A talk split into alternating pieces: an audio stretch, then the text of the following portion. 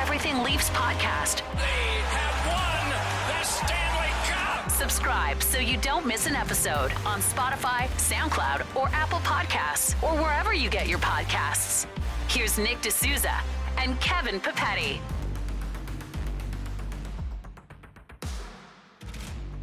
Welcome to the Everything Leafs podcast. I'm Kevin Papetti here with Nick D'Souza, as always. Nick, we last recorded on the 19th. The Leafs are 3 and 1 since then with a 5 3 win over Montreal, a 3 0 loss to Calgary, a 2 1 overtime win to Calgary, and then the 4 1 win against Edmonton last night. What are your just general thoughts here on the team? Obviously, a pretty good week. They're 16 4 and 2. Is there much to complain about right now? No, I mean they just keep rolling on. They obviously they've been super injured um, this past like week and a half to two weeks. Uh, it almost feels like as soon as one guy comes back, another one gets injured, and they just continue to find game like find ways to win games. It's it's looking pretty good, and I think I think at one point like you know when we can dissect the numbers and we look at things like Corsi at five on five, and we can say that this team, you know, I would say at half the games they've been outchanced and kind of the shot attempts have they've been in the red there and they just find ways to win and I, I think we can just start to say that this team knows how to win in many different ways and i think that's a good thing and obviously the record speaks for itself so um, you know obviously can't complain about too much but i'm sure we'll find something to complain about today Yeah, we'll, we'll, we'll have to try a little bit harder than normal, I guess. But Yeah. I think with 16 4 and 2, like, I don't know if it's sustainable. I don't know if you're going to be that good the whole year. I will say, like like you said, like there is a different feel to this team just in terms of their defensive play. Um, you know, I wrote an article today about Maple Leafs Hot Stove, but one thing I cited was right now they're fifth best in goals against permitted at five on five, and last year they're 27th. Now, part of that's goaltending. If you look at expected goals, it's not quite the same, but this team is pretty sound defensively at five on five. They are playing low scoring games, and if you look at just this week, like I remember last season before they traded for Campbell, they had such a hard time getting wins when Andersen wasn't playing. And then this week, you get a Hutchinson comes close to a shutout. Campbell actually gets the shutout. So just just a different feel of this team, where it feels like they can win those low scoring games, and it feels like even if they only get three goals, they have a chance. Whereas last year with Barrie and Rielly, it just felt different. But I think the, the defensive play is definitely kind of the biggest difference so far. But let's get into three stars here for the week. Uh, I think there's there's obviously when you go three and one, I think there's quite a lot of guys to get to, especially when there was movement in and out of the lineup. But who really stood out to you this week? i'm going to stay with mitch marner here i think yesterday um, actually i'm, I'm going to put a quick disclaimer here i didn't watch the game last night um, in real time i had to watch it this morning uh, it was actually my mom's birthday last night so if my mom Wow. listen- if my mom's listening she's not um, happy birthday but so i was celebrating that last night wasn't watching the game in real time uh, so you kind of miss the emotion like of the game when you're watching it after and you already know who scored and what the score is and whatnot so uh, so my takes might be a little bit might have been different today. But anyways, I'm gonna go with Mitch Marner. I think he was excellent um, last night and all week. He's been really good. And obviously, when when you're missing Matthews, you need someone to step up and, and be kind of that that guy. And I think Matt, uh, Marner was last night. He obviously got the assist at the beginning, then he scored right after that. And I thought he was really good against the McDavid line all night. So uh, I think it's an easy first star, but um, you know it's gonna have to be Marner. Yeah, I think that's a good pick. So obviously he's been amazing with Matthews all season. Matthews missed his second game of the year last night, and they needed that line to step up big. So Thornton got a chance. Sorry, Tavares got a chance with Thornton and Marner. He was in Matthews' regular spot. And you just knew, especially with McDavid, it felt like it was going to be a higher scoring game. You, you knew that line had to, to do something because they didn't have the same depth that they normally do. And right out off the gate, Marner had a really nice pass on the power play to Nylander for that goal. Uh, he also had a nice goal in the first period, and and really that was all they needed. Like they didn't allow a goal, obviously, so those two goals were, you know, didn't exactly put the game out of reach, but it, it definitely put the Leafs on the right foot. So he's obviously having a great season, leads the team in points. Uh, kind of ridiculous that he's got 32 points in 22 games, uh, basically assists per game. Uh, he's playing big minutes, power play. He's, he's a really good penalty killer. He's strong defensively. He can match up against anyone. Uh, he's having a great season, and you know I think he made a great pick. Yeah, who who'd be your uh, first star? Well, you took Marner from me, so I am gonna go. I'm gonna go. I gotta go Nylander. I want to talk about Nylander. He hasn't had the best year, but I do think that people have been a little bit too hard on him, uh, primarily because I thought, like even before this week, he was the best player in that second line. I think Tavares has had a bit of a weak season, uh, but when that second line has produced offense, it's come from Nylander. He's he set up Vesey with with two pretty much tap ins. He set up Tavares for a tap in. He's got a couple goals of his own, and then just that win against Calgary, he was he was he got quite a bit of blame uh, on that on that Calgary goal that put them in the lead, um, which was partly his fault and, and partly I think you know a breakdown before that.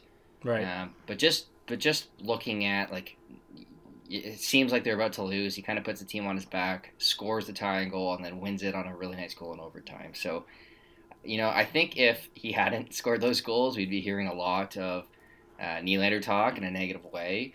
Um, but to have that game and then come back the next game with the first goal of the game and, and what ended up being the game winner, I got to give him a star. I think he's uh, he bounced back nicely uh, in, the, in his last two games here. Yeah, I wanted to address Nylander because I, I think, like you said, he does get a lot of you know flack within the media and, and the fan base. And I think for me personally, when I watch Nylander and I, I see people that say like there are people that think that this guy is no good, trade him. They don't even care who he gets traded for. Trade him for a defenseman. Trade him for a winger. Um, they just don't see the value in, in Nylander, despite the points that he puts up and, and and all of that. And I can definitely see why they think that. I mean, he is a nonchalant player. Uh, I think he kind of picks his spots in terms of when he really tries to battle and whatnot. But it also shows me that like those people don't really watch neutral zone play. And and I know like hockey Twitter kind of kind of overhypes things like like zone entries and and denying zone exits and things like that. But I mean, neutral zone play is extremely important, and Nylander's been one of like the biggest, one of the leaders in terms of neutral zone takeaways you know, whenever he's on the ice, he's he's usually the one who's carrying the puck into the into the offensive zone. And I find players like that, and, and Pierre Engvall kind of falls into this category too, is where, you know, they're, they're very good puck carriers, and, and usually, like, good events happen in the offensive zone. And, and when I look at, like, the Nylander Matthews duo over the past few years, like if you watch a like even in his rookie year, the 40 goals that Matthew scores, and you watch a compilation of all those goals on YouTube, you'll see a ton of those goals start with Nylander entries. And it's almost like Nylander does the entry, the Leafs score a goal, and you almost forget about that Nylander entry because something 10 times cooler, a goal, occurs right after that. And I think a little bit of that happens to Nylander where he does a good thing and you just forget about it because something way better happens right after. So, and then obviously we can all remember the times where Nylander's been in his own end and he's made a mistake and a goal happens right after that. And those are the things people remember. So I think the management obviously sees that what Nylander brings to this team, but I think that they also see what he lacks and I think that they also really want more out of him and I you know, I think he's just a really good player and and I think there is more into him. So, you know, I would consider myself a Neanderthal, and I'm sure that you do as well. But uh, you know, I think there is a little bit more in the tank in terms of his consistency and his in his effort level and, and things like that. But I mean, what he brings to this team is is undeniable. I mean, he's a, he's a bona fide star. Yeah, I think you made a good point with his entries. Like, you don't score. Your team doesn't score if they can't gain the zone, and he's so good at gaining the zone that he puts the he puts his teammates or his line mates in a position to score. Right. Um, just because he's so damn good in transition, and he does get takeaways. He doesn't have the Galchenyuk or Kessel defensive impacts by the numbers. Uh, maybe one day his defense will look like that, but right now he's he's perfectly fine defensively, uh, especially on the wing. So, I mean, he's been a good player. It's just like you never hear other fan bases complain about 60 point wingers. Like, I've never heard a Capitals fan be like, we got to get rid of TJ Oshie.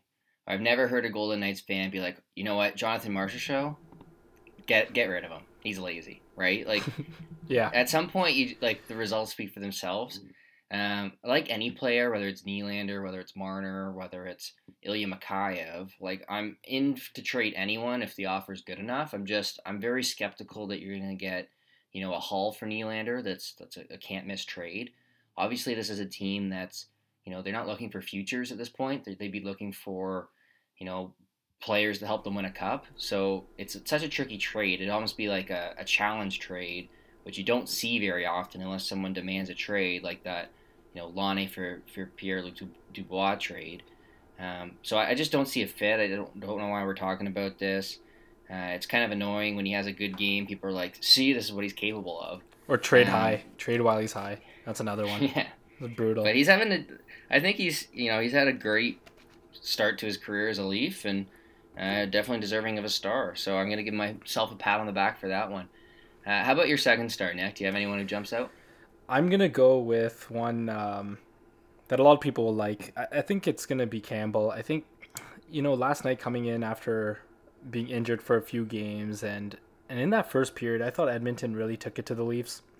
Uh, McDavid, for example, had a bunch of chances, and I thought Campbell was excellent. Obviously, he got the shutout, and you know, I feel like on this podcast we try not to talk about off ice things as much as we can, um, but like it's undeniable to see how much people, even the fan base and even the players, like love Jack Campbell, um, and, and like just his positivity and whatnot is so infectious. And, and when Holl stuck up for him, I thought it was so funny. Even hours after, like that morning, Holl made that comment about how um, Jack Campbell like taps him on the, the shin, even though he'd like Holl didn't do anything on a save that Campbell made. So I thought that was just so funny that that night um, Holl sticks up for him. So I, I thought he'd really deserve a tab there. But I thought he was solid. I think that I think he's, you know, you still have to ride Andersen, and people are going to talk about a goaltending controversy. But I think it's just nice to have two goalies that you can kind of trust, and and definitely a backup goalie that you can trust. Because uh, before Campbell, obviously they were thin there. So uh, he's uh, he's my t- second star. Yeah, I was gonna go to him too. So uh, I mentioned off the top, like before they traded for him, they were so desperate for a goalie. They could not get a win from their backup. You know, Garrett Sparks had a had a rough year in his one year stint with the Leafs, and then uh, Hutchinson obviously had a pretty rough stint last year, so uh, he was just even if you take away the off ice stuff, like just on ice perspective was amazing. Uh, as you said, it's so clear that he's loved by the fans, he's loved by by his team. I think they really want to win for him and play well in front of him, uh, which certainly helps. Um, and I, I mentioned this in my article today, like they got Jack Campbell and Kyle Clifford for Trevor Moore, and I, I believe it ended up being two third round picks. Um, and you know, I like Trevor Moore, but this team has had no problem finding guys for the fourth line, whether it's Nick Petan, whether it's Travis Boyd, whether it's you know Spezza or Thornton making the league minimum. Um, and, and, Campbell only makes 1.65 million, which is a complete bargain. Uh, he's now at a 918 save percentage in 67 career games. I don't know if that's going to hold, but he's definitely one of the better backups in the league at this point. If I were to, you know, do a power ranking of backups, and that Calgary game, the last one where he got hurt, you know, I, am not, I don't want to like idolize players playing through injuries, especially if they're gonna, you know, make it worse. But it was a great performance from him, where you know he was just refusing to leave the net. From a fan perspective, it was great, and then obviously the shutout last night was just fantastic. So uh, I'll have to give you credit for that one, Nick. But I'm going with another goalie for my second star, and that's Michael Hutchinson. Uh, a bit of a surprise that he was playing this week. I think it was almost, you know, they really didn't want to play him. It seemed like I think they would have rode Freddie until Campbell was back if they could. Obviously, when when Andersen went down, they needed Hutchinson to step up, and I think he's two and one this year, and he's won every game that the Leafs have scored. The only one he lost was that three nothing game. Uh, against Calgary, he's been pretty solid. There was that one kind of weird goal where Tavares tipped it, um, and that looked a little weak. But I think, in, like all in all, he almost had a shutout against Calgary. Um, was was very steady, earned the win, uh, and, and just so far so good. Like I give him credit. He was he was supposed to be the fourth string goalie. He's been an amazing fourth string goalie. Um, and then just from last year, like you think most guys wouldn't want to come to Toronto after, you know, it's, it's such a big fan base and the fan base was definitely getting on him last year. I think he's just it's you know he's pretty resilient to to be able to play in this market and, and have the results he has this year. So I'm giving him kind of a, a shout out as my second star. Yeah, I think he's been excellent. I, I think at some point it's it's kind of I don't want to say it's cool to not like him after last year, but I feel like sometimes the criticism that he gets is a little bit unwarranted, especially this year. But um, but I think he's been excellent. Like you said, he is two and one. Um, and he, I think he's made like a bunch of pretty big saves for this team, and and obviously he's called upon in a time where, you know, it's not like the team is other than other than uh, the goalies, they're like fully healthy. And he's come in in some games where you know this team's like kind of battered, uh, even without the goalies. So and he's been pretty good. So can't blame you there. But I'll I'll go with my third star here. And I think you have there's so many people that you can choose from. Like obviously Tavares had a really good game last night, um, getting called up. But I'm gonna go a little bit. Actually, I'm not gonna go off the board at all. It's gonna be TJ Brodie here. Um, okay. And I think this past week we've kind of seen what he's really worth. And well, I, I think he's had a fine start to the season as well. But I think this past week, especially, like he's been really good. And you know, yesterday they really played against McDavid quite a bit. Um, and we saw a, a few times where it was McDavid versus Brodie one on one. And I thought Brodie held his own really, really well. Definitely better than definitely better than Rielly has in the past, obviously. But I just think he does everything so well. He's almost like a, a similar Jake Muzzin without kind of the, the bite to it, but he's just so reliable back there. You can put him on the left side when they have the lead. You can put him next to Bogosian. He's obviously eating up big minutes next to Rielly on the right side. So I think he's just exactly what this team needed, and he's he's old reliable right now. And and you know I really like watching him play. So I think he's he should probably be higher than he should probably should have been my second star, but it's okay with the third star here. Yeah, I was gonna pick him if you didn't actually. So we're, we're definitely on the same page tonight. Uh, as you mentioned, just the stick on stick defense has been outstanding. I just feel safe when he's on the ice, and even when he's playing with an offensive defenseman like Rielly, he's he's made it so steady back there. And I tweeted out the other night that you know Tyson Barrie has 18 points in 23 games. Uh, at least prior to last night, I would have ranked third on the Leafs. But I don't miss him whatsoever. Like I just love having good defensemen that are good defensively. And Brodie has just been so steady this year. Uh, he can play either side if you need him to. Like if if Muzzin was out for you know a longer period of time, you could have possibly played him with Justin Holl because he can play the left side. Um, but you know he's just so calm with the puck. He's not a he doesn't shoot, which I almost like because he's just giving the puck to his forwards every time and, and kind of letting them go to work. Uh, but just such a steady player. It, it, it, feel, it feels like he can go out against anyone. He can kill penalties. You know, he's on the second power play most nights. Um, that's who I was going to go to. I've just loved him so far. Uh, really, he really seems like the perfect addition, and I'm, I'm kind of like shocked that Calgary didn't give him that deal, like four years, five million. Um, you know, for a team like Calgary, I'm surprised they didn't do it, but you know, we'll take it it's really weird because I know that his like not what he was known for. Like obviously he was a he was a capable defender, top four defender in Calgary, but when he got signed by the Leafs, like I saw a lot of kind of comments from Calgary fans and Calgary media saying that he is prone to making mistakes. And I just have not seen that since he came to the Leafs. Like I can't even think off the top of my head any sort of big mistakes that he's made that have cost them goals or even like serious scoring chances. It's almost been the opposite where he's saving the team on, on the defensive end. Yeah. On a regular I think, basis. I think Sportlogiq had tweeted out that he was like in previous seasons he was like really low in turnovers. Um, I believe. But yeah, I just think he's been so steady. I think the the, the question is with defensemen sometimes it's like it was tough to tell because he played with Giordano so much, and then his results weren't amazing without him. But he was playing with like Han- like Hamonic at times. It's just kind of tough to tell, like for sure, especially after you know they struck out on, on Tyson Barrie last year. I wasn't hundred percent confident. I know we both identified him as a target if you know if he was cheap enough, which he ended up being. Um, but but definitely looking like uh, a great signing so far. Um, and then I'll get into it later. Like I know I tweeted yesterday that you know Dubas might be the favorite for the Jim Gregory GM of the Year award, and you look at Brodie, look at how Bogosian's worked. Uh, you look at Justin Holl, who he who he stuck with through Babcock, and, and was the one who you know ultimately signed him to an NHL deal uh, and believed in. And then you look at um, oh, you can go down the list here. Muzzin was the other one, so he's really rebuilt the defense. You look at what the defense was uh, years ago with Hainsey, Zaitsev, Polak, Ozhiganov.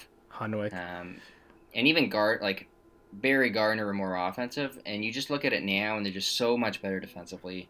Um, and so I think Brodie is kind of the like the cherry on top of that. Like getting Muzzin was obviously a huge addition. I think everyone agrees, but adding a second guy in Brodie, like now they're, you know, it is it is a much much better defense.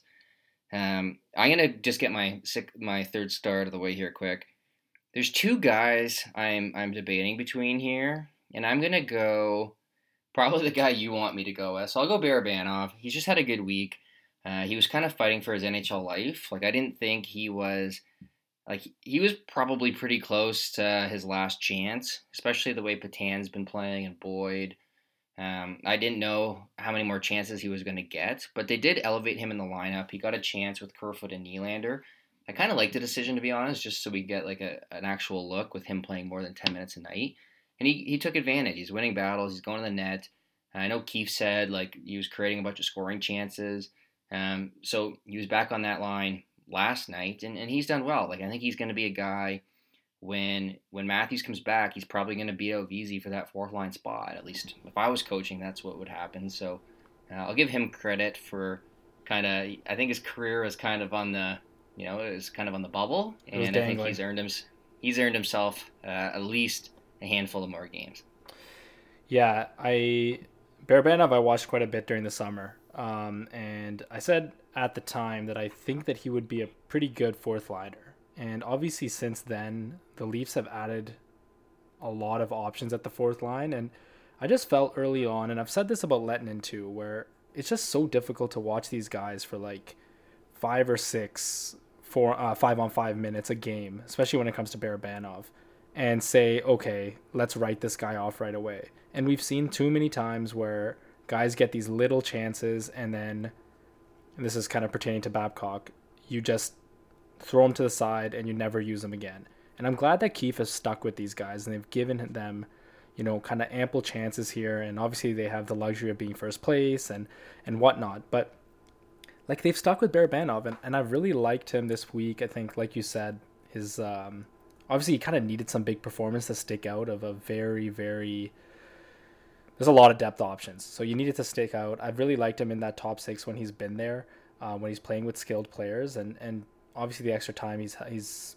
been good. I think that he is kind of like a I don't want to say he's a poor man's Trevor Moore, but I think that he can he does well in battles. He's got a little bit of skill that he can kind of create off the rush and in, in kind of that half court offense. So I still think there's something there. Um, I don't. I'm not going to be advocating for him to be in the top nine in the playoffs, but I definitely think he's this past week has, has kind of put him into the mix, and and I think they're going to continue trying him out. And and this experimentation and seeing who the depth players are, um, is going to continue until playoff time, especially when Galchenyuk coming soon and Petan still kind of in the mix. But uh, I can't knock you for that pick. I'm I'm a big fan of Barabanov, I guess, in the past, and obviously now it's like he's just one of the guys that are in there, and I really like this week. So.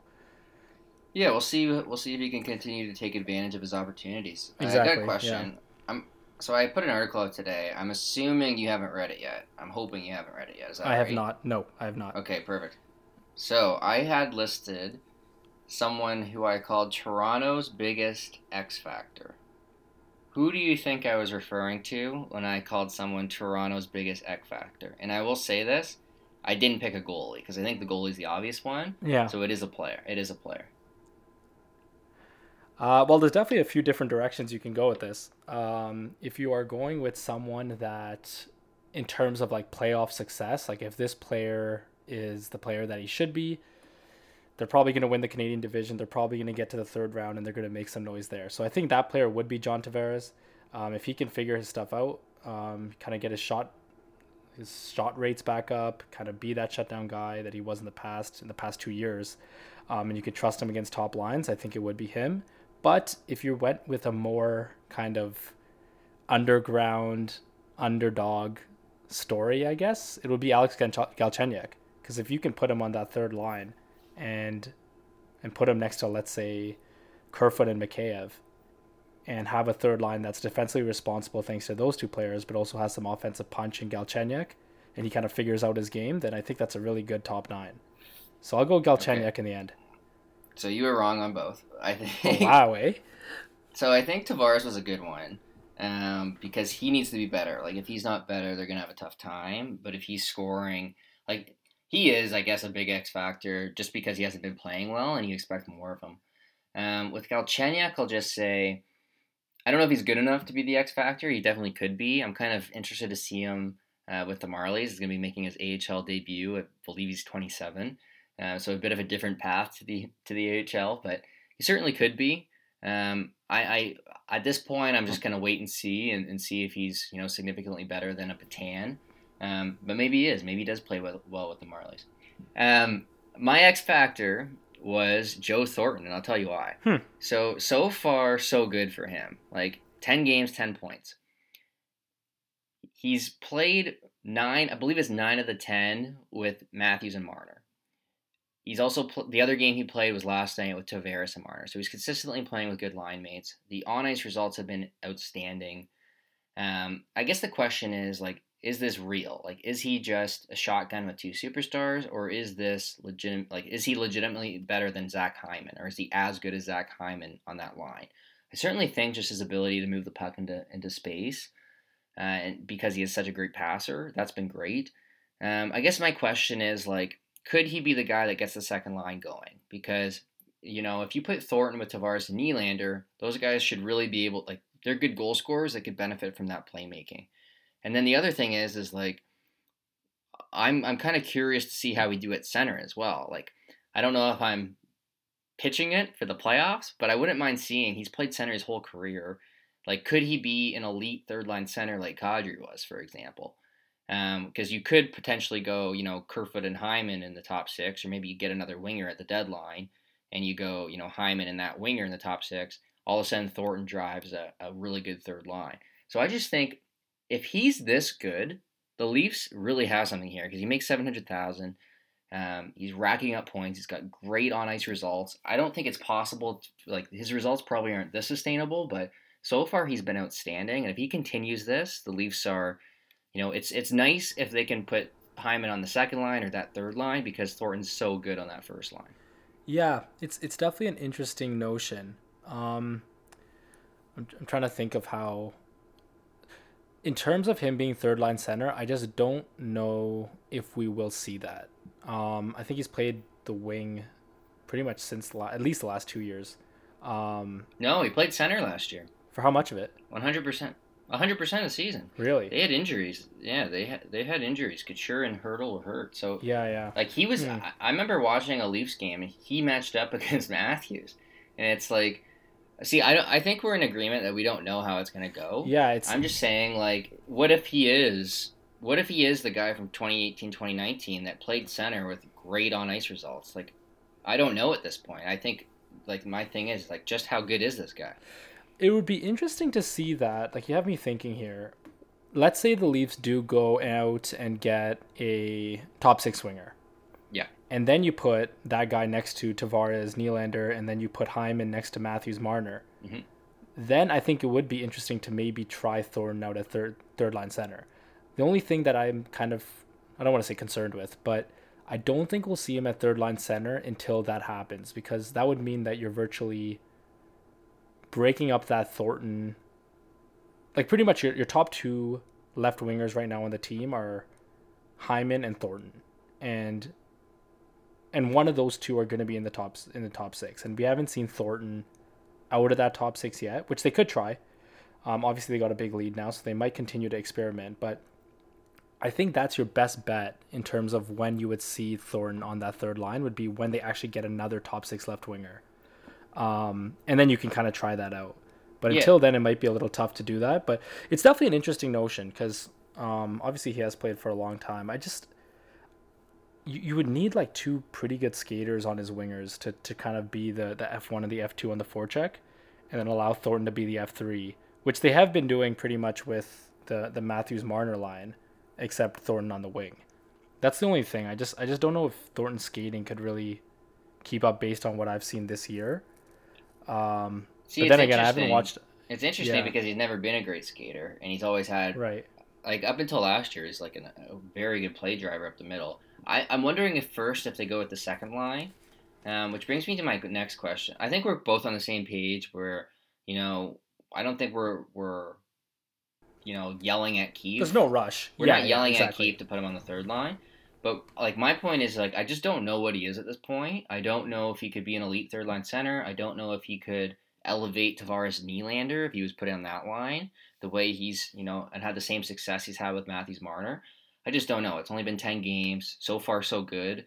Um, and if he is this good with Matthews and Marner, like going forward, like you have a great first line uh, with one of your guys making seven hundred thousand, and you know that allows you know Hyman to either play with Tavares or Nylander, or whoever you get at the deadline to play with Tavares and Nylander. So there's lots of options there. Um, I'm just curious. So when Math- Matthews is out right now, he wasn't in the practice lines today, but when he gets back, um, so the Leafs have some options here. They've they've gone with Thornton, Matthews, Marner. Basically, every game they've all been healthy. Um, currently, they're going Tavares Nylander, and then the left wing's changed, whether it's Hyman, Vesey at the start of the year, um, or Kerfoot. Would you consider what they did last night, where you keep Thornton, Tavares, Marner, who played really well last night, and then you go like Hyman, Matthews, Nylander, kind of the old line, get the boys back together. The boys, yeah. Would you consider doing that, or you would you just keep it as is uh, going forward? Yeah, we're kind of splitting hairs here, and I I know that, like you and I've said this so many times in the past, like no matter whether you put Tavares with Nylander or Tavares with Marner or Matthews and Nylander, like there's gonna be positive results. Like they're four really really good players. Um, so I don't think it can go wrong. Like if they want to keep that line together, um, and then bring back the boys, like Hyman, Matthews, and Nylander, like they're gonna be favorited to win those games. Like they're not like they're still gonna be. That's still a very good top six. Um, it would be cool to see. I've always been a big like I've always been a big fan of seeing Matthews and Nylander together. I think just off the rush, they're a lot more dangerous um, than any of the other pairs they have. And then I think Tavares and Marner can play. They just play at each other's speed, and I think Marner's so good at, at dictating the pace.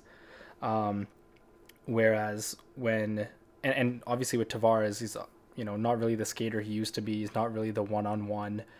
He can't really beat guys to the outside like he used to in, in with the Islanders. So I think Marner and Tavares can kind of play the same pace.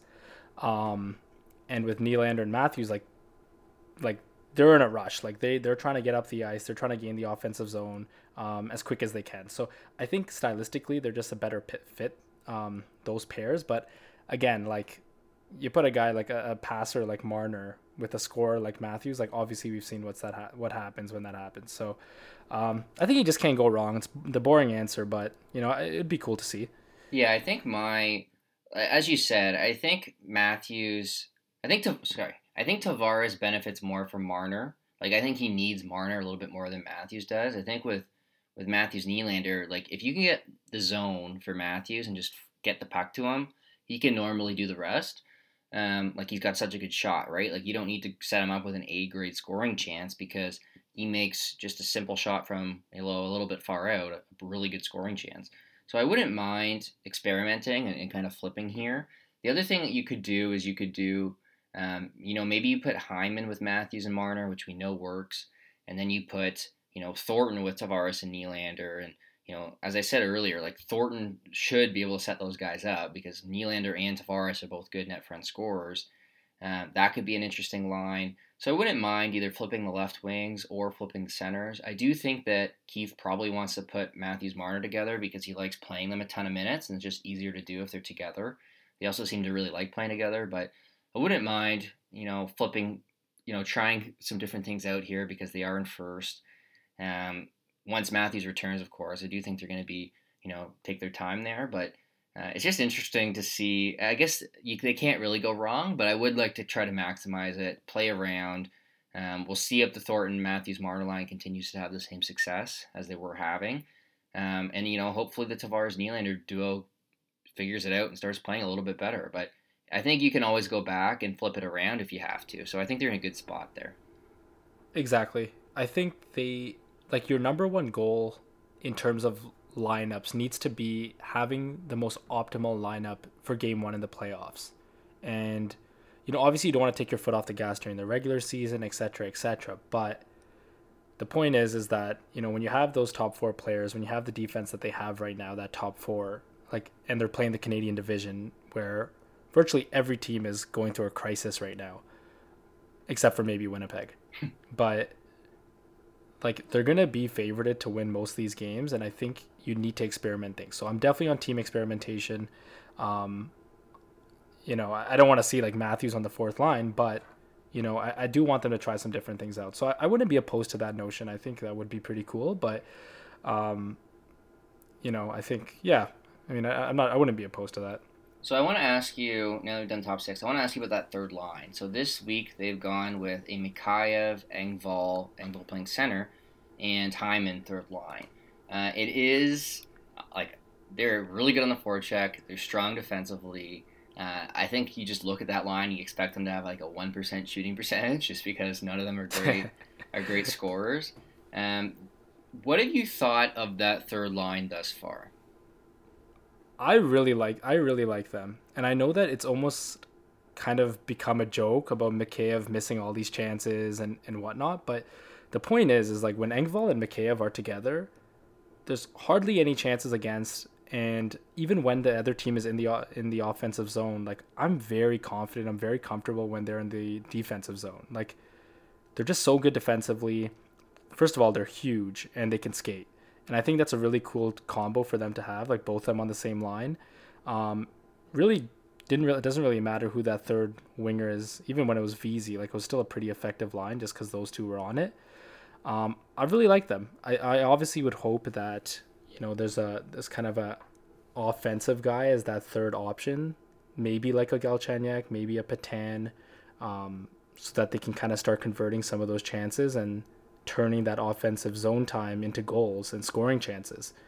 Uh, but you, you can almost like Mikheyev's dangerous chances per 60. I don't know if anyone tracks that, but it's got to be pretty high, especially missed chances. like it's almost it's, it's literally becoming a joke at this point. Yeah, he leads the league in almost goals for sure. Um, yeah. Part of that is like he, he's not the best finisher, but I do think that he will get at least some. Some of those will start going in. I've liked it too. Um, I don't know. Like, I think I might want Kerfoot back there at some point. Um, but I, I know I tweeted last night that like when Engvall and Mikheyev are paired together, they're both big and they're both fast, and it just feels like their wingspans combined to cover the whole length of the ice. And I yeah. do think they're both elite penalty killers. Like they're they're legitimately good penalty killers, both of them. And I do like like especially when you're playing a team like Edmonton that has McDavid and has Draisaitl you can put them out there against anyone. Like I feel comfortable if they're out against McDavid because exactly. they, they can both skate and they both have a long reach and they're both you know responsible defensive forwards. So as you said, who the third person is on that line, I'm not sure. The one thing I'll say is. Um, I, I do think that you want to have a more offensive fourth line if you have that third line because you know they're probably not going to score all that much, but they do. Like Boyd and Spezza, that's what they're there for. We saw that really nice goal from Spezza last night, and maybe we should have given goal. we should have got him a, a, star for that. But um, I, I, do think you need to have a more offensive third line, uh, fourth line. It's kind of what they did with the Marlies though when they won the Calder when they had that. Uh, I've said this before. The, the Greening, Gauthier, Engvall shut down third line, and then they went back with, you know, Marchment, Brooks, Moore, Marchment, yeah. So they went more offensive fourth line, which is what you could do here.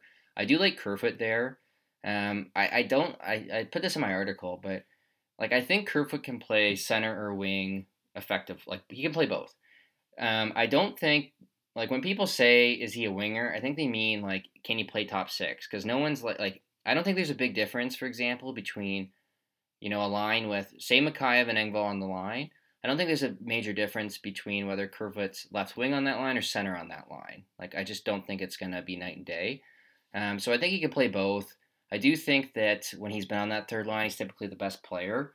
Um, if he's playing with those guys, he's probably not going to generate a ton of offense, and you know he'll probably definitely like like most players, he's going to generate more offense in the top six. But um, whether it's Hyman there, I kind of like Hyman in the top six just because we've seen it work, and uh, I love just his ability to get the puck to to skilled forwards. But Hyman's fine there. I think Vesey was fine there in a pinch. I think Kerf, I've liked Kerfoot there in the middle. Um, I do think that they have something going though with with Engvall Mikheyev that duo. It's crazy though, just thinking about it. How many guys, like how interchangeable this lineup is. Like even when you look at centers, guys that could potentially play center, it's Matthews, Tavares, Nylander can play center. We've obviously seen that in the infamous playoff lineup. Kerfoot can play center. Spezza, Engvall, Thornton. We've been talking about him playing center. Boyd and I guess Petan. Yeah, that's it. Petan played with the Marlies. Petan has played. Yeah, Galchenyuk Petan was with maybe. the- He's played some center in his career. it's crazy. Like Hyman can play both wings. Engvall can play both wings. Obviously, Nylander can play both wings. I'm pretty sure Mikheyev's played on that right wing Yep. at some point.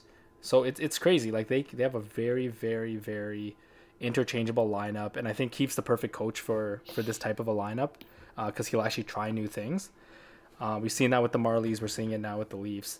Um, right now, like in a in a healthy lineup, who would be let's let's just say your top six is let's just say it's Thornton, Matthews, Marner. Second line is Hyman, Tavares, Nylander. Okay. What would be your ideal third line and your ideal fourth line? Healthy lineup right now. Uh, I would so go. Simmons is back. Everyone. I would go with that Engvall, Kerfoot, Mikheyev line as the third line, and then I would probably go um, Boyd, Spezza, Simmons, where someone's got to play left wing, which might be a bit weird, but I'd try that out.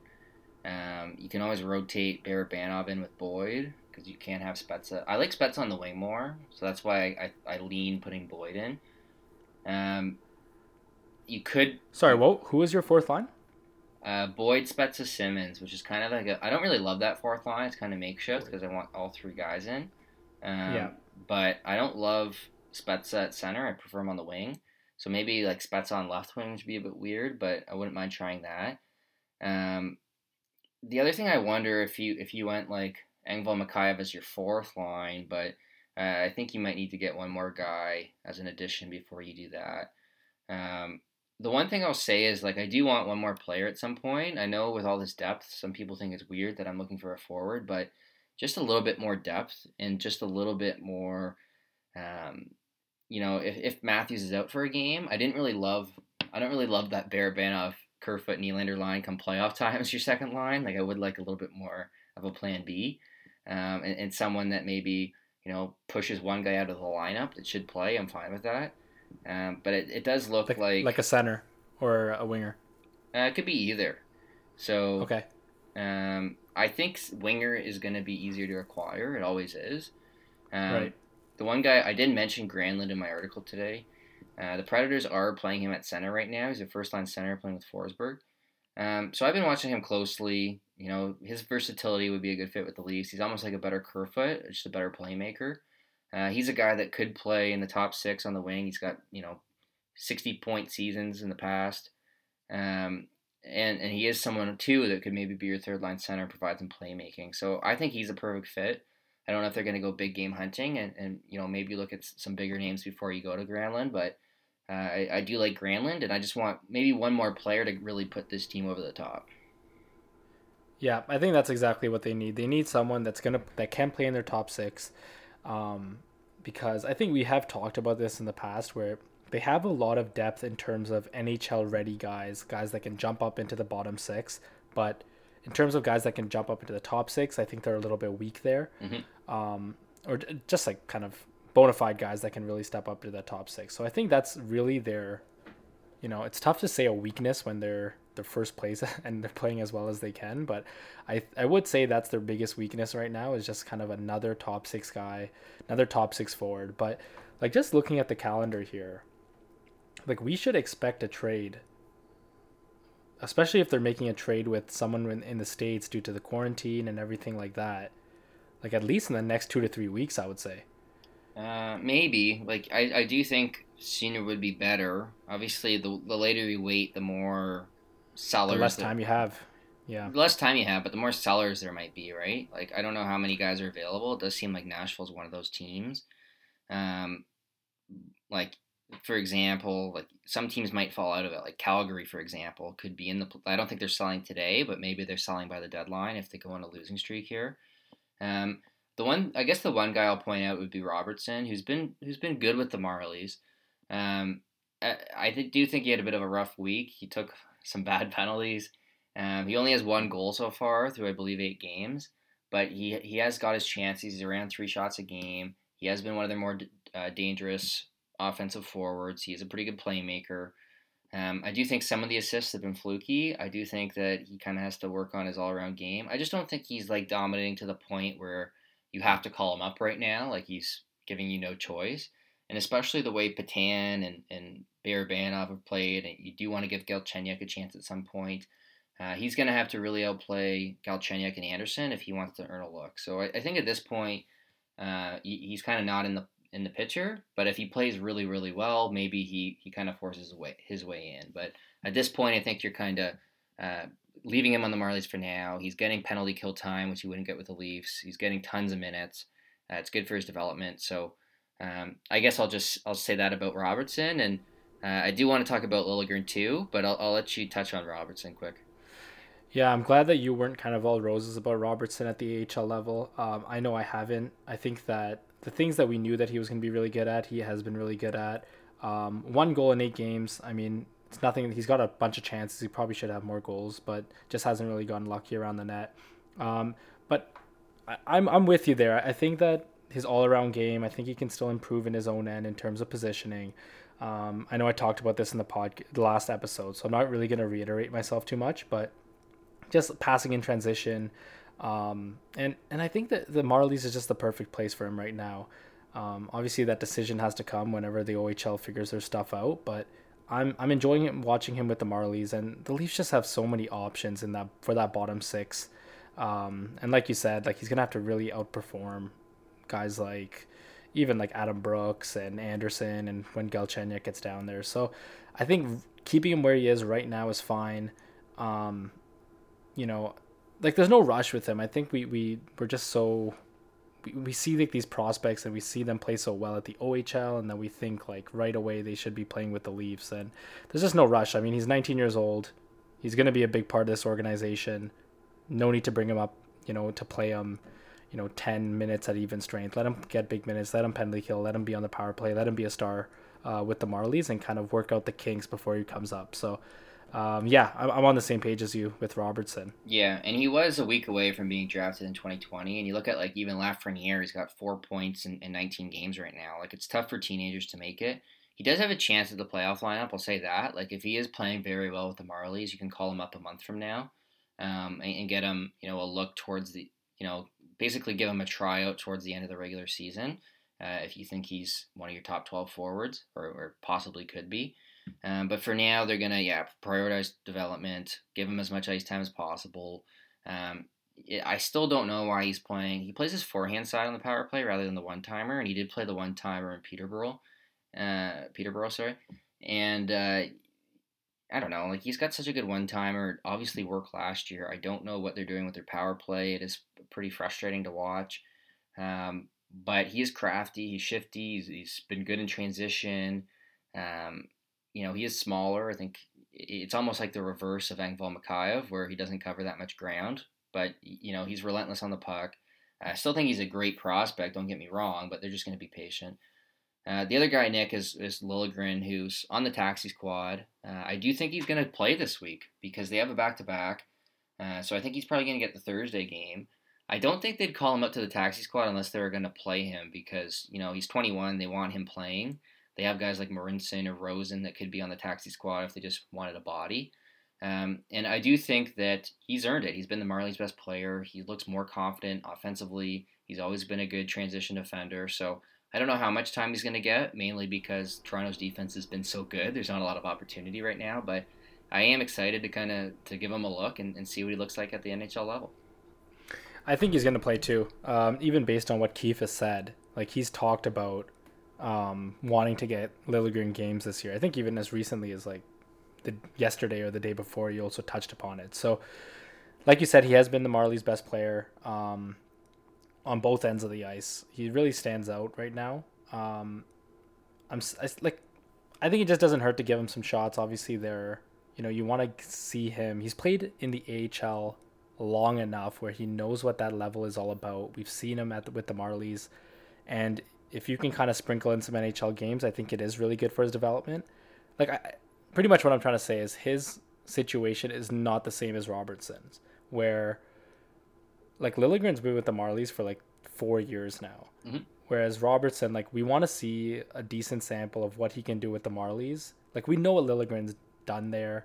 Um, I still think it's like fine for him to play there. He's still 21 years old, but to give him these NHL games to show this is the level you need to be at. This is the speed the game is at. Um, is good for his development. Like I just don't think him and Robertson are at the same kind of level. Um, even though Robertson's kind of skipped a few kind of steps in his development because of how good his OHL season was. But uh, yeah, I, am excited to see how he plays this week with uh, if he does play. I think with Liljegren, like when he was drafted, I really liked the offensive profile, and you know the, the defense was kind of the question mark. He was a tra- good transition defender. Was kind of his own end play. Um, so he is a very like he's got a very strong lower half. Um, he's almost got like the Martin St. Louis thighs going on. Uh, just mainly upper body strength that he needed to work on. He continues to get stronger. I, I, think the first two years with the Marlies, he wasn't like a star offensively, like 17 points, 15 points, and, that was in you know half season, so like 43, 44 games.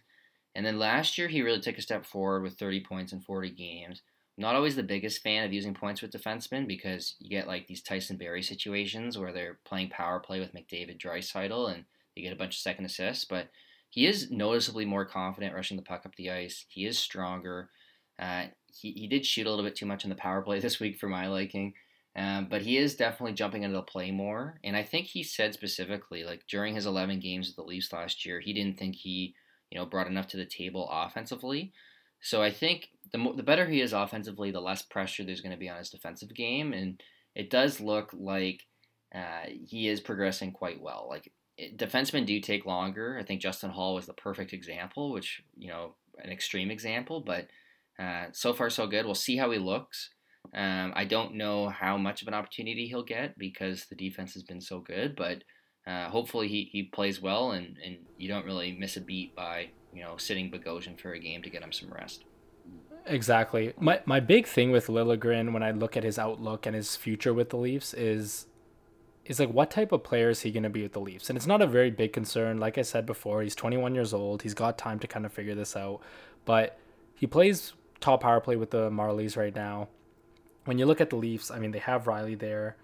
They have Sandin there. They have Brodie there that they played on the power play. So when you look at the future, like I don't think Liljegren's going to be a power play guy with the Leafs. Maybe, maybe very down the road.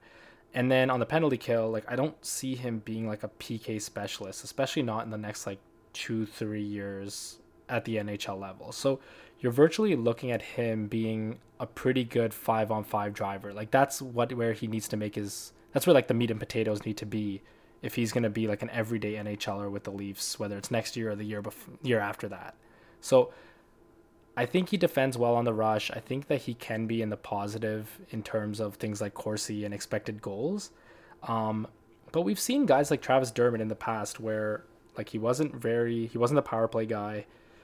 He wasn't like a specialist on the penalty kill, but he played on a third pairing that when he was on the ice, he really swung the the game into his team's direction um, even with sheltered minutes. But he still he knocked that out of the park, and I think that has to be Liljegren's kind of goal when he's playing on that third pairing with the Leafs. It's probably not going to come this year. Obviously, they have Bogosian and Dermott, but in terms of his outlook and the future, or I guess like the the next few years with the Leafs, that's where he really needs to play well is at five on five.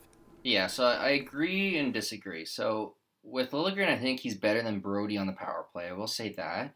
Um, I do think, as you said, like if it is Rielly Sandin on the team, he's probably not on that power play. I do agree um, specifically that you know five on five is going to have to carry him, especially just with any defender that's not going to be a top penalty kill guy. Like a eighty percent, like what is it, ninety percent of the games played at five on five. So that's definitely going to be the biggest part, like where he owns the most ice time. And then B, like you have questions of how much does the defenseman impact the power play to begin with, and then there's only two spots on the power play, right? So, uh, right.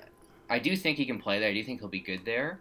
Um, I do wonder if when Rielly leaves, like maybe Rielly moves this offseason, or I don't know if they extend Rielly. When Rielly leaves, that, that's going to be a segment into our next uh, a segue after you're done with this Liljegren. Well, there's two options. There's three options with with Rielly, right? So they either they either move him before the contract expires. They either play him at, like he plays out his contract and he walks in free agency, or they extend him.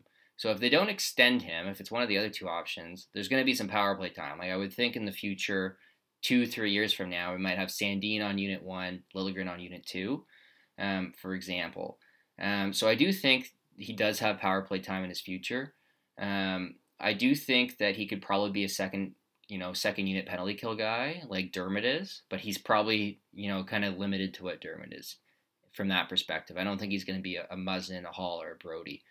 Um, the one thing I'll say that I, it's kind of off topic, but I wanted to get to this today, um, is that I think as fans we need to have more of a team first mentality. Like, I think we root for prospects and we always want the best for players, right? Like people have a fit when you know Dermott's in the bottom six, and it's like, well, is he going to be a top four next season? It's like I hope not. Like I hope they have four options better than him because that's great for the team.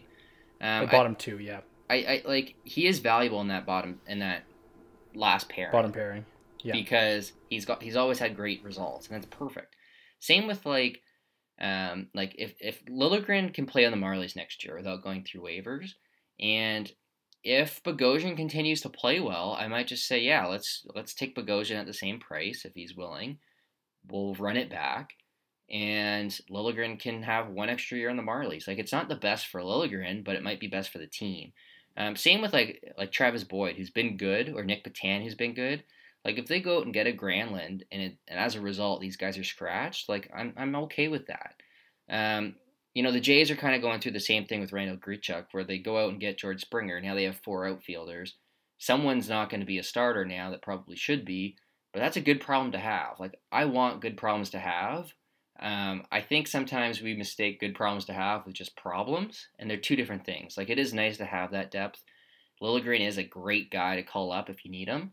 Um, so I do think that, you know, maybe Liljegren isn't even up next year, and that's okay because he'll be up the next year.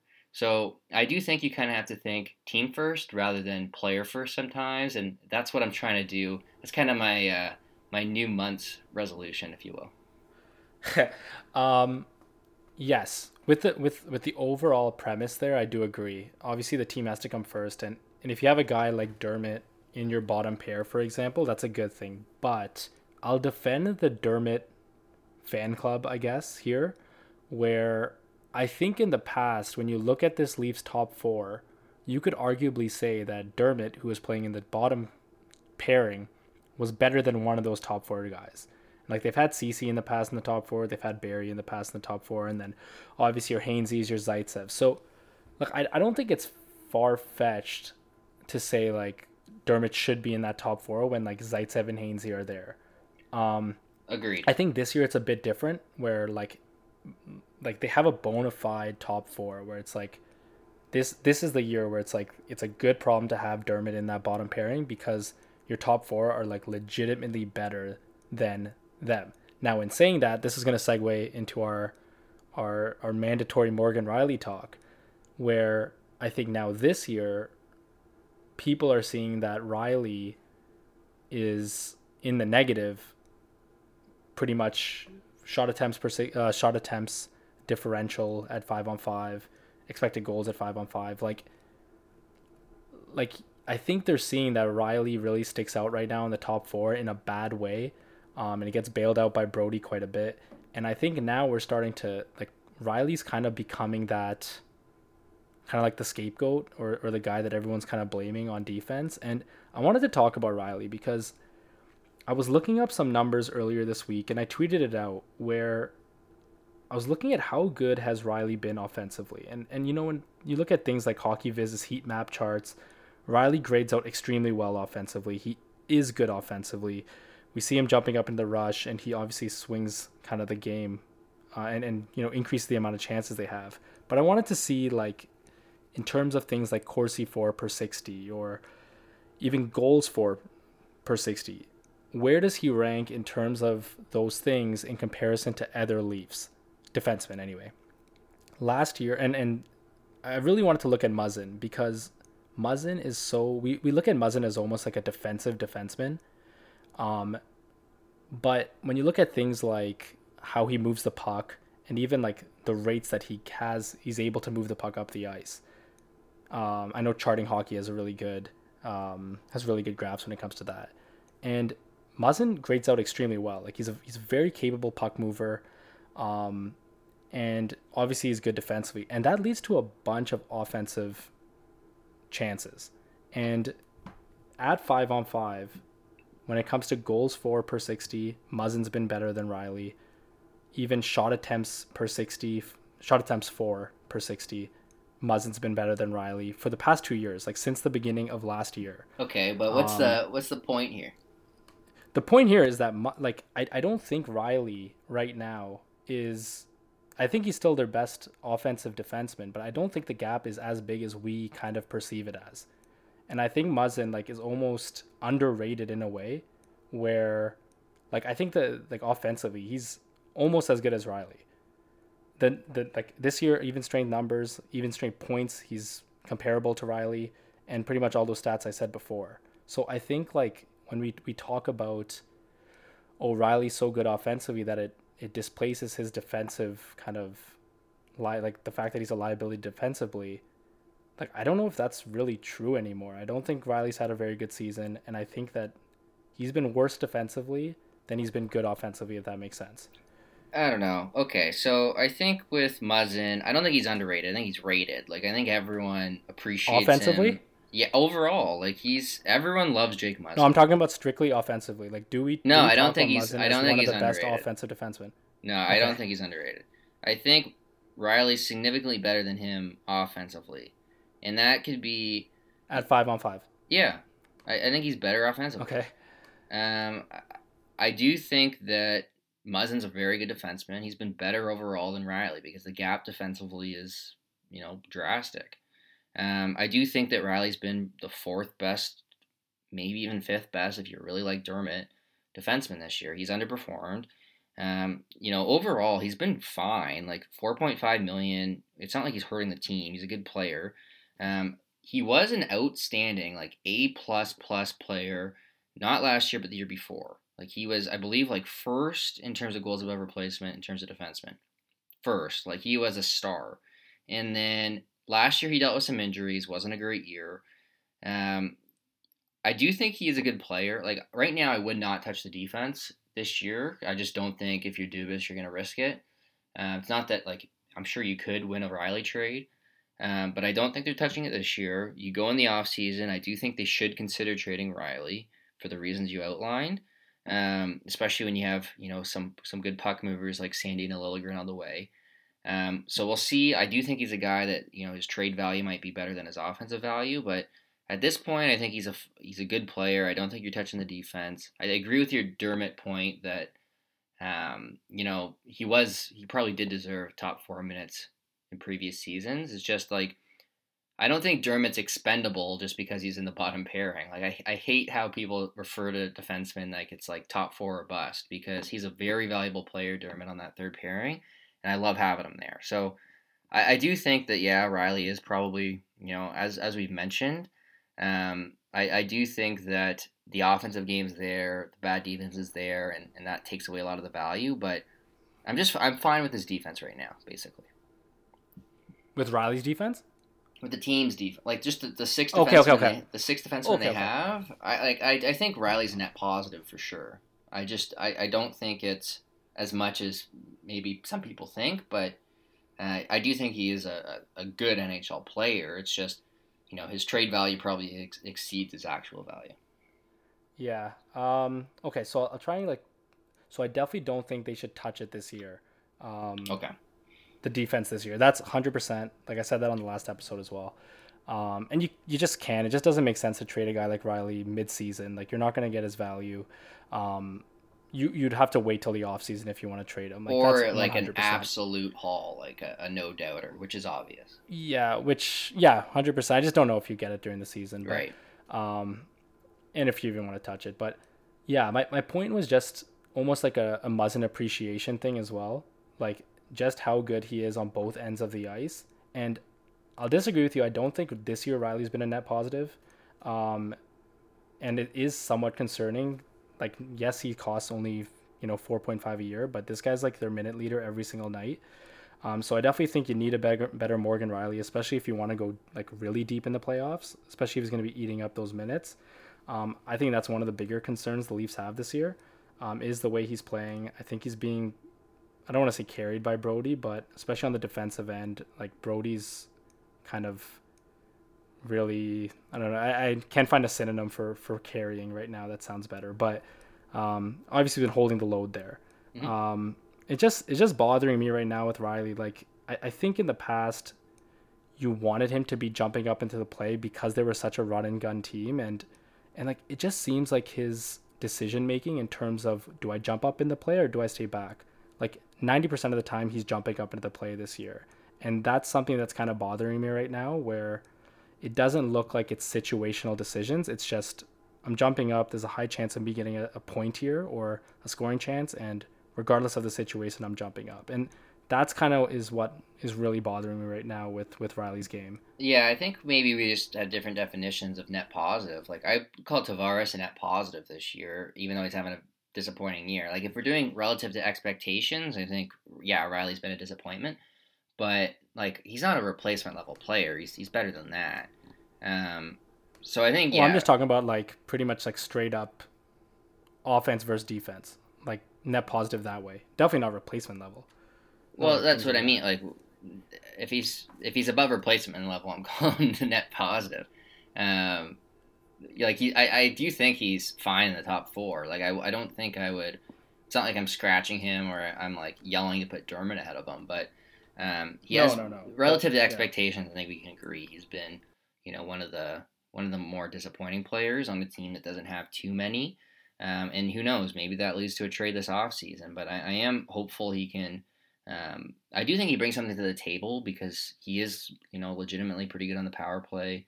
Um, and I don't think they really have someone else for that role, um, for the like a top unit power play guy, unless Sandin's coming up. So I do. I, as you, what, I think their job though? Like, like what? Like what's like you know how you said like we don't have a guy for the top power play. Like, like do you think Rielly Like, how much do you think Rielly's moving that dial on that top power play compared to the other options? I don't like anyone else on a top power play. Like, I don't think Muzzin's best suited there. I don't think Brodie's best suited there.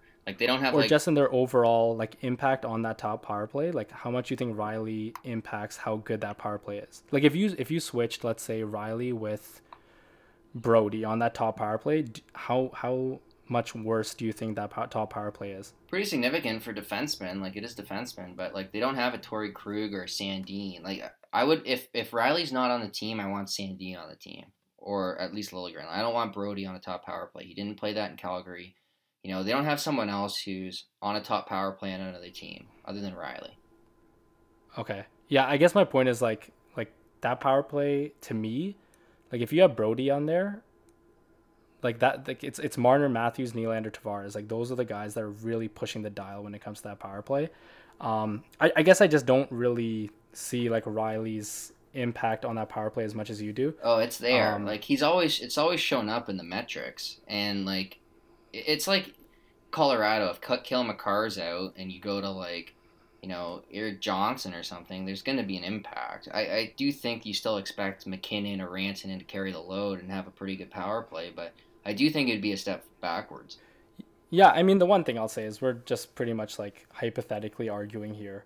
Uh, I guess about how much Rielly impacts that that top power play, but uh, I mean, at the end of the day, they're not going to change that. Like, they're not going to change that this year. Um, it's rolling well. They're pretty much the best power play in the league, or at least top three. Um, so yeah, I mean, I, I, I think these Rielly talks aren't going to stop, and they're only going to get more heated as the season goes on and, and games get more important and we get closer to the off season. So this is just kind of like our preview to the to the whole Rielly talk as we get down the season. Yeah, I think I think we're pretty close on the same page. Um, we both think he'll finish the season with the Leafs at the very least. Obviously, with the expansion draft, we'll see what happens there. We'll we'll discuss this more in depth as as it as we get closer. But uh, a few other things I wanted to get to. Um, obviously, it does seem like Vesey's on the way out. I think he's honestly a, a fine fourth line winger. I don't like love him there, but I think he's fine. Uh, I just think that you know guys are out playing him, so he's going to be on the outside looking in. Uh, I know we touched on the Galchenyuk being with the Marlies. I'm excited to see what he can do. Uh, Joey Anderson's been good down there. You know, he might be a guy that maybe plays like a Connor Brown, Trevor Moore type next year. Uh, we'll, we'll see. Um, but I did want to go around the league because, you know, the juggernaut Montreal Canadiens, they have lost seven of the last eight. A lot of overtime losses, but still seven of the last eight. Um, they did switch coaches. Claude Julien is out. Uh, Carey Price has not been great. Um, and, and right now it looks like it's, you know, Toronto one, I would say Winnipeg two, Edmonton three, and then you kind of have Montreal Calgary for that last spot right now. So uh, what's strict, what, what have you found about this division? Uh, either the strength of it or just Montreal in general? Well, I definitely want to talk about the coaching change because that caught me by surprise. And, you know, despite being a Leafs fan, like I've always, for some reason, kind of like I never felt a rivalry with Montreal. Maybe they just haven't played in the playoffs um, in a long time. So I've always wanted to see a playoff series. So I always wanted Montreal to be somewhat good and that series to happen. So I liked Claude Julien as a coach for them. I thought obviously at five on five, Montreal's been one of the better teams in the league uh, in the past two three years because of him. I think um, been pretty brutal on special teams. Um, I, I just thought that this the firing was a little bit random. Like obviously they lost some games against Ottawa, but like for that firing to come a month after pretty much dominating games and obviously they played against Vancouver a bunch of times and they're kind of coming down to earth, but it just felt weird. Like one month you think you're the best team in the division and then a month later you you're pretty much playing like like subpar 500 hockey and you fire your coach. It just kind of seemed kind of it just seemed weird to me. Like I'm I'm interested to see what you think about it because obviously I know you have some ties to Montreal as well, and and uh, you know Claude Julien's been the coach for a while, and obviously was a coach you know in the mid two thousands as well for the team. Yeah, so I think with with the Habs, one thing I'll say like Price has played twelve games with an eight eighty eight save percentage, and you know he's he's definitely hurting them. Um, you look at their five on five numbers and they're they're very good. Like they do have good play drivers like Toffoli, Jeff Petry, uh, Brendan Gallagher, Josh Anderson. Like they they have a lot of size and guys that win battles. Like it almost feels like they have a lot of Zach Hyman types. Um, I don't think they have the same finishing talent as the Leafs. Like they don't have a Matthews or a Marner that's going to you know create a lot more goals with the chances they do get. Um, but they are a team. The one thing I'll say about the Habs is like they've had a bad power play for so long, and I know part of that is uh, just the guys they have. Like they don't have a, a Laine, Ovechkin, Stamkos, Matthews, uh, but they do have to figure it out eventually. And they have Nick Suzuki to kind of quarterback things. Um, you know, year after year, it seemed like they were going with like way too many point shots from Shea Weber. Um, I do think that you know part of it is they need to fix that power play, and I don't know if that's on Bergevin or on on Julien, but you know they need to fix that. They're you know, they're such a bad team when it's not five on five. Um, and they really need to fix that. So I, I, do think maybe that's on the coaching staff, but I was pretty shocked by the move. Um, I was actually at Tim Hortons at the time, and I was at first I didn't think it was a real tweet. Um, so I was I was going for uh, placing my coffee order and looked at my phone, and I was I don't know, it just threw me off guard. I was not expecting it, but um, we'll see. We'll see how if it if it makes a difference. Um, just, I guess one thing I want to say about the division in general is like the Leafs, like people like to, they see the Leafs record and they're like, oh, well, it's a weak division. That's the only reason. Like they don't pick the schedule. They're they're pl- like 16 4 and 2 is a good record regardless of who you're playing. And you know, we're not going to like some people are like, we'll see what happens when they face, you know, the good US team. It's like if that happens, they're in the conference finals and I'm thrilled, right? So like so far so good from the Leafs perspective. It is a decent division. I don't think it's like that much worse than like there's one with Nashville, Chicago, Detroit, which is like three of the worst teams. Nashville looks brutal. They're playing Ben Harper right now. Um, so well, well, I, yeah, yeah. I, like I don't. I just want to give the Leafs some credit for their start because I do think that this division is half decent. Yeah, I, I agree. I don't think I think I think it's easy right now to say that you know, when, when it's such a lopsided division right now, like the Leafs are, are six points ahead of the Oilers, who are second place with a game in hand. Obviously, the Jets are there, who also have games in hand and stuff like that. But there's a gap, and I think it's easy to say that the Canadian division is bad just because of those standings right now. Um, but even if you look at the West Division, like there's the Sharks, Ducks, Coyotes, Kings. So obviously they have the Knights and the Blues and the Avalanche. Like those are obviously three teams that I would say are probably the top seven in the league. But like I, I also don't think that the North Division's that bad as advertised. But one thing I do want to say about divisions is you look at the North Division, the Leafs are the number one team. The Canadians, I still think, are a top three team, even though they've had obviously their issues in the past few weeks. You look at the East Division, you have the Bruins there who are playing very well. And then you look at the Central Division, the number one team there is the Lightning, the number two team there is the Panthers. Like that Atlantic Division last year and all those years before, like that was a stacked division. Like I think we're putting way too much emphasis on how you know poor the North Division is and not putting enough emphasis on how good those Atlantic divisions have been in the past couple years because we're starting to see them. Obviously, they're they're pretty much being very good in their new aligned divisions now. Yeah, I think the point totals, like I do think the division's pretty weak defensively. So like I think some of the point totals and goal totals maybe are inflated, but there's a lot of offensive firepower. fire. Can't say the word firepower. firepower. Yeah. like McDavid, Draisaitl, Pettersson. Obviously, Gaudreau's always been a great scorer. Uh, Winnipeg has plenty of star talent as well, and, and Montreal can really score five on five. So like I think defensively the, the results are are you know legitimately impressive and, and way better than last year. So I, I think you know the Leafs are doing what they can. It's not like I I do think some fans would like to see them play Tampa or Boston and prove themselves even more, but like that's just not going to happen. Like we the Leafs can't call up Tampa and be like, hey, let's play a, a three game series and, and see how we stack up. It's just you know not the reality. So um, I want to get into it's it's it's almost like reverse confirmation bias where you can say, oh well, if they were playing Lightning and Bruins, they would be really bad, and I mean they're never going to play the Lightning and Bruins unless they get to the third round, so no one can argue against that. But yeah, I mean the Leafs have been really good, even in, in terms of like on the power play, they've had one of the best power plays. The penalty kill has been really good. Like I would say they're a top four team right now on the power on the penalty kill this year and at even strength, they've also been pretty good this year. So, I mean, they're pretty much just dominating this division right now. Yeah. Okay. Are you ready for some? Uh, it's a, it's kind of a weird trivia question today, but are you ready? You're bringing it up right away here. Yeah. So there is the KHL playoffs are about to start, Nick. Rodion Amirov is up against Pontus Aberg in the first round. Right. That's pretty exciting. Former first line player of the Leafs last year, Pontus Aberg. And I was looking at Ilya Mikheyev's last season in the KHL, and he played with some Leafs legends and some Habs legends. I want you to name oh, I'm least, gonna butcher this for sure. At least one of the legends, and there are some of your favorite players here. So I'll give you some hints. I don't know if you're being sarcastic right now about the legends. You... Like it's gonna be like Tomas Plekanec or something. No, no, like no. That. This guy was good. He was a defenseman for the Leafs. You liked him. Uh, he went to the K, and I think you wanted to. I think you wanted him the year he went to the K. It was kind of surprising he went to the K because he had good underlying numbers. Did I actually like this guy, or is yeah, yeah, yeah? I give you a hint, but I'll, I'll spoil it. Okay, don't give me a, don't give me a hint.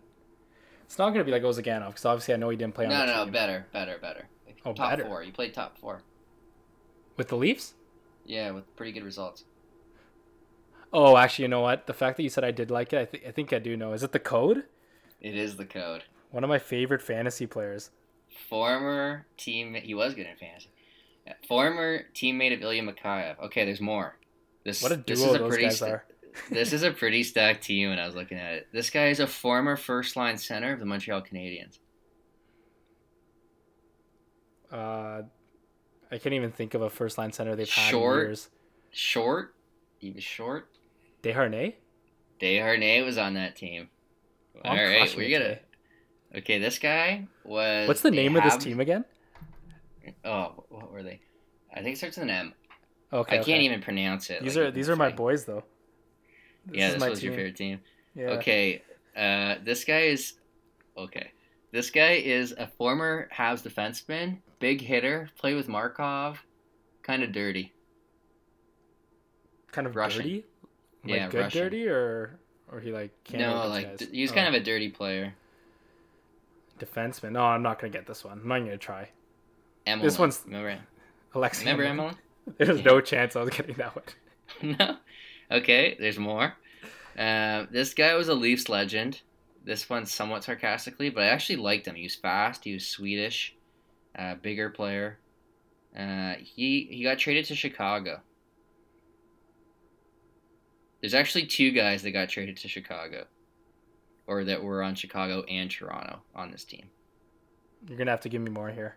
A guy who, who One- played. Give me give me some years, like a range of when they were with. Okay, one one guy. Actually, this might be a one- giveaway, but One guy works for Sportsnet now. whoa. Who played? What What are the years these guys were on the Leafs? Uh, this guy, okay, so the one guy played in 10 11. He got traded. He won a Stanley Cup with Chicago. 10, 11. Who's on that team? Oh. Um. Oh my God. He played with Fleischmann and uh, Stephen Weiss when he was with Florida. Um. Versteeg. Versteeg. Versteeg is one, yep. The other guy was Viktor Stalberg. Oh, Victor. Who who works for uh, Sportsnet? Kris Versteeg. Oh, Or does he's he? Oh, on, yeah, he's on the radio all the time. I think he does. Oh, okay, okay. Yeah, no chance I was gonna get that one. But uh, do you have any more trivia questions before we go to the next thing? I, I wanted to say one other thing was um, Earl Schwartz on uh, Leafs Nation wrote a good article on KHL free agents. The one guy I want is this Okulov guy. I'm going to be watching him. Uh, I've seen him in the past. He just, you know, I want to see if he's better than Mikhailov kind of thing. Uh, so I'll be watching him. Uh, no other trivia questions, Nick, but I, I do want to do the uh, the look ahead to this week. Do you have anything else before we do that? Yeah, before we say that, um, first of all, I'm still bitter about the Alexi Emelin being one of the answers for trivia this week. Like, if You anyone was work on your listening and they got that, like, geez, give your tap, give give yourself a pat on the shoulder. Um, but I did want to ask you, like, one thing I find really funny about this Canadian division is that anytime you lose to Ottawa or, or any sort of losing streak, it's almost like the world is is falling right now. Um, like we've, seen that with the Canucks, we've seen that with the Canadians now, with the Flames, obviously with the Senators. Um, so I know in our our preseason podcast we talked about the top three teams um, in this Canadian division. We thought it was the Leafs, then I said the Canadians, you said the Flames, and then we flip flop for number the third seed. Um, obviously both those teams have struggled at times this year. So who would this is gonna be a two part question. One, who are your top three teams in the division right now? And obviously there's been trades since, especially with Winnipeg. And two, if you are Toronto, who do you want to play in the first round this season, based on what you've seen thus, thus far in the Canadian division? Um, I still think honestly Winnipeg scares me now. I don't think they have very good results in terms of like expected goal differential, but I like Josh Morrissey. I like Pionk a little bit, DeMelo. I think their defense is okay, and the fact they added Pierre Luc Dubois behind Scheifele, they just scare me. And and Hellebuyck, I just wouldn't want to face. So for some reason, I have them in my top three, even if the results aren't there yet. I just that roster scares me with Ehlers, Connor. They got a lot of fire uh, firepower. And I think Montreal, I'm still going to say top three. Like, I know they're on a losing streak. They're just so good at five on five. And I feel like in a short series, maybe their power play gets hot. Um, so I'm going to say I don't want to play Montreal. I want to play, I almost want to play Edmonton or Calgary. Um, I think the Calgary one would be fun because obviously the Muzzin Tkachuk thing. Um, and, and I think just like, you know, Brodie played on that team. Um, and I think Edmonton would just be so fun from like a Matthews McDavid, a high scoring series, be a complete opposite of what we saw against Columbus. So I'll say, uh, and, and I'd like to, I'd like to play an Alberta team. Okay, if you had to pick one. And I'll go, I go Calgary because they're doing worse. Okay. Um, yeah, I agree with what you're saying. Um, I actually want to. I mean, obviously, this is putting aside the Canucks and Montreal, who obviously, if if they make the playoffs, you want obviously you want the Leafs to play uh, one of those guys. No, no, no. But um, You said Montreal, you meant Ottawa. oh, did I say Montreal? Yeah. Oh, geez, maybe at at the rate they're going, but um, I would want to see the Leafs play the Oilers. Um, I know that they're playing quite well right now. They're eight and two. Obviously, the Leafs beat them yesterday. Um, but even before that game yesterday, I, I think the Oilers are still the fifth best team in this division. Um, I would have the Canadians, the Flames, and the Jets uh, ahead of them. Um, like you said, Canadians are still a very good team five on five, and if they're anything like kind of that Julien team, um, I still think you know in that series they can beat the Leafs. Um, if Carey Price gives them some, you know, even 910, 915, 920 goaltending, and or even better, like we've seen him play in the past, um, I think they could steal that series. The Jets do scare me as well. Um, just like any hot goalie, like a goalie that can get hot, and Hellebuyck was one of the best goalies last year. So, um, and the Dubois trade did make them better. So, I think they're the second best team in the division right now. And then with the Flames, like I, I think they're the toughest team to kind of read right now because, like, I like their forwards, I like the guys that are on their team, and I like their top four D. So. I think they're just a, kind of a, a tricky team to figure out why they're not getting the results right now. Maybe I just haven't looked into it you know deep enough, but I think they're definitely one of the top four teams in this division. And then when you look at the Oilers, like like give me seven games against Tyson Barrie in the top four. Um, I think this year the Leafs can you know kind of handle a, a line like McDavid or definitely slow them down in comparison to last year. And then you know their their second, third, fourth line, like I'm not too worried about them. So I definitely think Oilers are like the fifth best team in this division. I'd, I'd love to see a Leafs Oilers first round. Like, so the fact that they're doing well right now is like music to my ears. Yeah, I think just from an entertainment perspective, it'd be the best. And I think you convinced me. Like, there, it's weird saying you want to face McDavid, but you know they they do have so many problems on that roster. Uh, I think I'd like to play Smith and, and Mikko Koskinen rather Koskinen. Sorry, got the least prospects on the mind. Um, and I, you know, maybe if they get a guy at the deadline though, they could be really scary. But at this point, I think they're bad defensively. Uh, Tyson Barrie, I don't trust their goalies, even though Mike Smith's off to a good start. Um, so I do think that's actually the team I'd want to play. I got a weird trivia question for you. One more. Are you ready? It, it better not be Emelin again. it's it's pretty. If it's close. Emelin, I might have to quit. I might have pretty to close. quit. I hope you didn't see my tweet, but um, Jarred Tinordi, another another Habs for pick. He was a first round pick in 2010. How how many NHL games do you think Jarred Tinordi has played? Just give me a ballpark. Uh, he was the first round Jarred pick in Tinordi. 2010. His first year in the NHL was 12-13. let's go. Let's go like 150. I don't know. He's played 88 games, and it seems like he's played. Oh, it's not bad. He's. It feels like he's played for years. Someone mentioned that, like, I because Boston claimed him on uh, on waivers. I couldn't believe he only played 88 career games. Like, it, he's like that Marinson type that's that's been around forever, and you just feel like he's played. I think Marinson's played way more. I'm just gonna look it up, but it just feels like he's the guy that's played. Yeah, Marinson's played 227. He reminds me of a Marinson, but I guess he's only played 88. So weird trivia question, but I want to get that out of the way. But let's go to just the week ahead here, Nick. So they play two more against against the Oilers, and then they have two against the Canucks. Um, so out of those four, how many points do you need to be happy? Uh, let's say Matthews is back, or do you think he's? I don't think he's back the first game. Let's say he's back the second game. I mean, you definitely want to split the Oilers and then win the two games against the Canucks. So we'll go six out of eight. But I mean, the way that this team's playing, um, and if Campbell's back and, and and whatnot, like like they could easily go eight out of eight on this. Well, not easily, but they could definitely do it the way they're playing. Yeah, I'll say I'll say five, given that Matthews is probably missing one, and you know I do think the Canucks. I don't know. Like I could definitely see them losing one to the Canucks. Something like, who knows? Maybe you get a, a one of these goalies plays really well. I think I'd still be happy with five out of eight, even just because of how well they're doing so far. But um, I, I'm definitely hoping. Obviously, Matt, you want Matthews back as soon as, as possible, as long as he's not going to re, you know, as long as he's not at risk, or, or you know, much risk of, of making that worse. Um, so hopefully he's healthy and 100% soon, and um, and hopefully we see some wins here. Yeah, for sure. I mean, it's it's nice to play the Canucks soon anyway. So. The All right. the ne- So thanks everyone for listening, and we'll see everybody sometime later this week.